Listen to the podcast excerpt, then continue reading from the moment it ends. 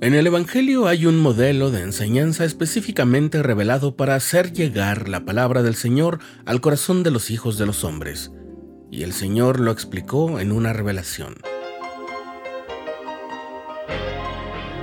Estás escuchando el programa diario, presentado por el canal de los santos de la Iglesia de Jesucristo de los Santos de los Últimos Días.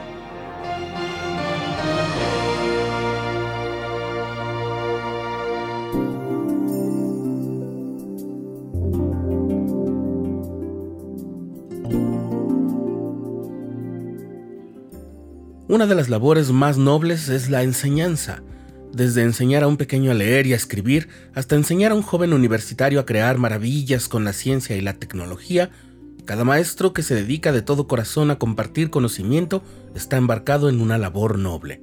Cada uno de nosotros ha tenido un maestro que ha marcado nuestra vida al grado de llevar sus enseñanzas en cada paso que damos. Puede tratarse de algún maestro escolar, de algún compañero de trabajo o incluso de alguno de nuestros parientes mayores como nuestros abuelos. Aprendemos todo el tiempo de grandes como de pequeños y también somos maestros de algunas personas con quienes nos topamos en el camino. En su ministerio terrenal, El Salvador fue un amado maestro que bendijo con sus enseñanzas la vida de mucha gente, además de todas las otras obras y milagros que llevó a cabo y por supuesto del sacrificio expiatorio que realizó en nuestro favor. Nicodemo le dijo que sabía que era un maestro enviado de Dios. Dentro de la iglesia nos toca ser alumnos o maestros en distintas ocasiones. Cuando recibimos la asignación de dar una clase o de dirigir un discurso ante los miembros de nuestro barrio o estaca, estamos convirtiéndonos en maestros de aquellos que nos escuchan. Igualmente, al participar de una clase o al estar escuchando un discurso, somos los aprendices que están recibiendo la palabra del Señor. Y sin embargo, cuando se trata del Evangelio, lo que se enseña y se aprende no es solo un intercambio de conocimientos. En la sección 50 de Doctrina y Convenios, el Señor le recordó a los primeros santos de los últimos días la importancia de una de las funciones del Espíritu Santo. Por tanto, yo, el Señor, os hago esta pregunta. ¿A qué se os ordenó? A predicar mi Evangelio por el Espíritu. Sí, el consolador que fue enviado para enseñar la verdad. En la introducción al manual para maestros y líderes de seminarios e institutos de religión leemos lo siguiente. La enseñanza y el aprendizaje del Evangelio se llevan a cabo por medio del poder del Espíritu Santo.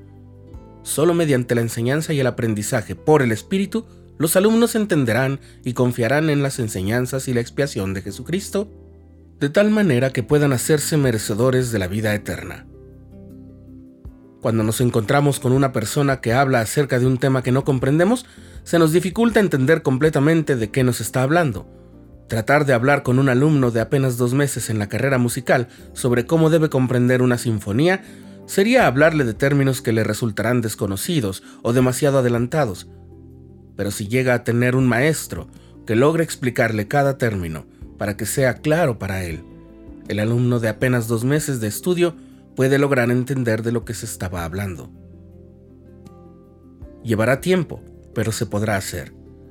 De igual manera, el Espíritu Santo se vuelve nuestro Maestro, pero no para que comprendamos solamente con el raciocinio.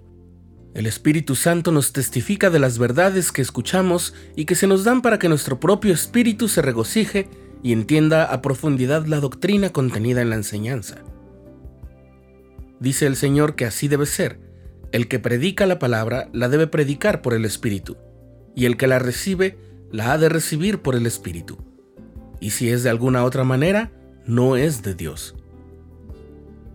El elder Richard G. Scott, que fue miembro del quórum de los doce apóstoles, explicó que el Espíritu Santo nos guiará para satisfacer las necesidades espirituales de nuestros alumnos, y esto se aplica también a todas las personas a quienes queremos enseñar algún principio del Evangelio. El Señor conoce tus necesidades, dice el Elder Scott. Él sabe lo que todas las personas necesitan. Cuando te prepares y enseñes prestando atención a los suaves susurros del Espíritu, serás guiado para satisfacer importantes necesidades, algunas de las cuales no sabes que existen. Cuán agradecido estoy de que tu fe y tu obediencia permitan que la inspiración divina se reciba, se entienda y se aplique. Entonces, al recibir nuestro propio espíritu el testimonio de parte del Espíritu Santo, logramos mayor luz y podemos incrementar nuestro testimonio de Dios y Jesucristo. Finalmente, el Señor nos indica los frutos que surgen cuando la enseñanza espiritual ha tenido éxito. De manera que el que predica la palabra y el que la recibe se comprenden el uno al otro y ambos son edificados y se regocijan juntamente.